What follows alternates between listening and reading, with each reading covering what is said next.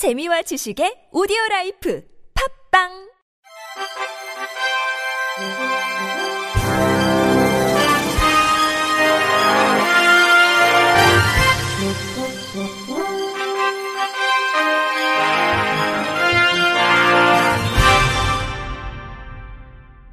청취자 여러분 안녕하십니까?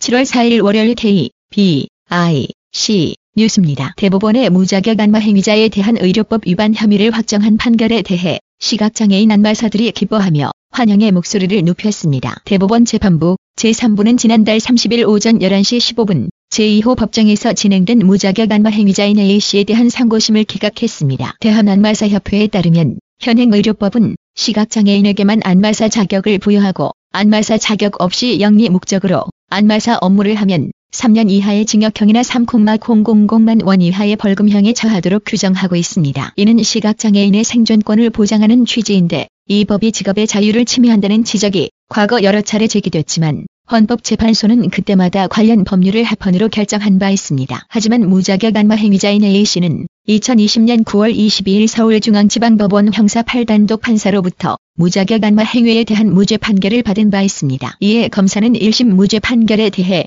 즉시 항소했고 대한안마사협회 회원들은 위 판결의 부당함을 국민에게 호소함과 동시에 25,741명의 서명이 포함된 단원서를 제출하기도 했습니다. 이후 2021년 11월 25일 서울중앙지방법원 제9형사재판부는 원심 판결을 파기했으나 A씨는 2021년 12월 14일에 항소심 판결에 불복해 대법원에 상고했습니다. 하지만 대법원은 불법 무자격자의 안마 행위는 유죄 판결을 선고하고 있는 점, 피고 A씨가 다수의 무자격 업소를 운영 중으로 수차의 동종 전과가 있고 자신의 죄를 전혀 반성하지 않는 이유로 검사 구형 벌금 800만 원보다 가중된 2,500만 원의 벌금형을 선고했습니다. 대한안마사협회 관계자는 새로운 정부에는 법을 집행하던 요직의 관계자들이 많은 만큼 불법 무자격 안마 행위를 근절해주기를 바란다며 시각장애인의 유보 직종인 안마업이 비시각장애인의 직업 선택 자유를 침해한다고 하지 말고 안마사와 같은 직업을 하고자 한다면 물리치료사나 한의사의 조건을 갖추고 국민보건 향상에 노력하길 바란다고 강조했습니다. 안마사협회 이옥형 회장은 오늘의 판결은 법의 정의를 구현한 준엄한 판결로 무자격 안마 행위자들에게 대한민국의 법이 살아있음을 보여준 역사적 결과라고 말했습니다.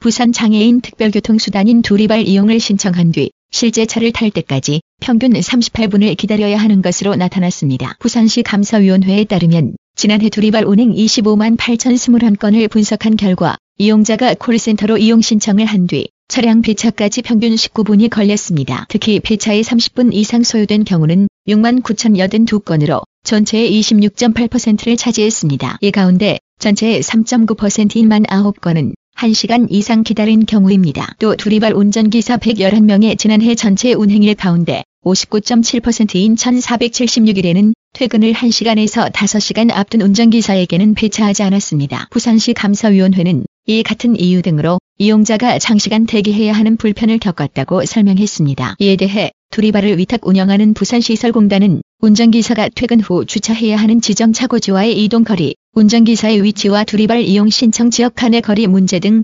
복합적인 원인에 따른 것이라고 해명했습니다. 그러나 시감사위는 부산 시내의 경우 대부분 이동 시간이 2시간 안팎인 점을 고려하면 공단 측이 필요 이상으로 운전기사의 퇴근 시간을 고려해 배차하지 않았다고 지적했습니다. 부산시설공단은 감사위원회 지적을 반영해 두리발 차량과 운전기사를 확충하고 운전기사가 퇴근 1시간 전까지는 단거리 운행 배차를 받도록 조처했습니다. 공단은 또 구군별 두리발 이용 시간 등을 정밀하게 분석하는 용역을 의뢰해 그 결과에 따라 차량 배차의 효율성을 높일 계획이라고 밝혔습니다.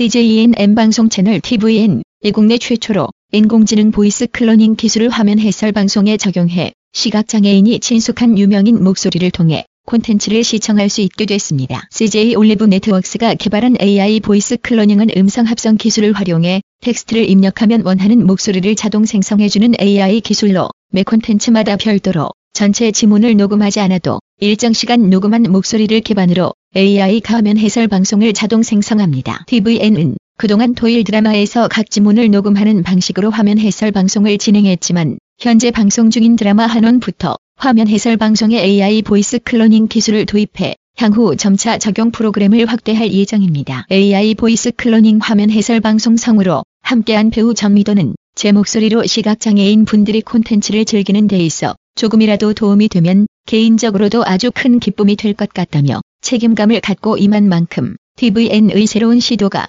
또 다른 사회의 선한 영향력으로 이어지리라 생각한다고 소감을 말했습니다. 김재인 CJ ENM IP 사업 마케팅 디자인 국장은 AI voice cloning 기술을 연내 토일 드라마에 적용될 수 있도록 할 예정이라며 TVN은 앞으로도 모두가 함께 즐길 수 있는 지속 가능한 즐거움을 선사하기 위해 최선을 다하겠다고 말했습니다.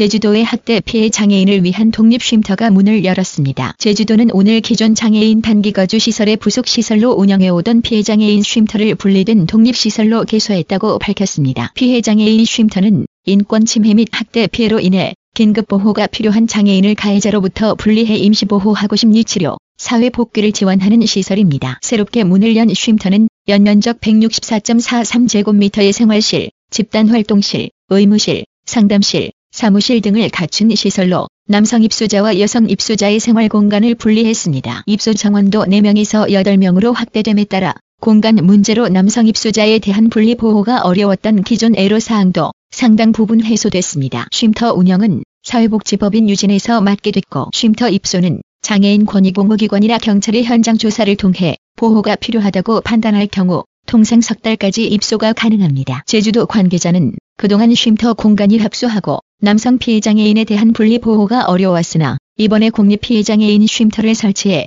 학대 피해 장애인 지원에 힘쓰는 한편 동시에 장애인 학대가 발생하지 않도록 예방에도 최선을 다하겠다고 말했습니다.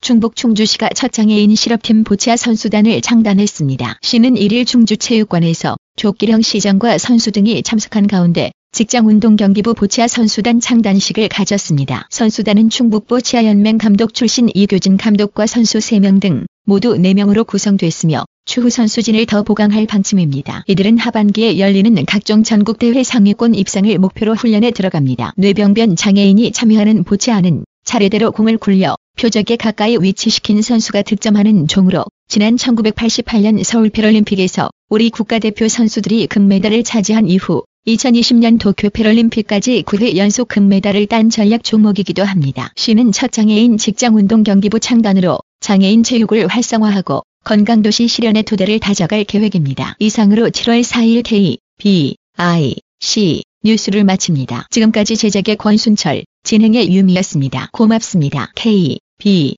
I, C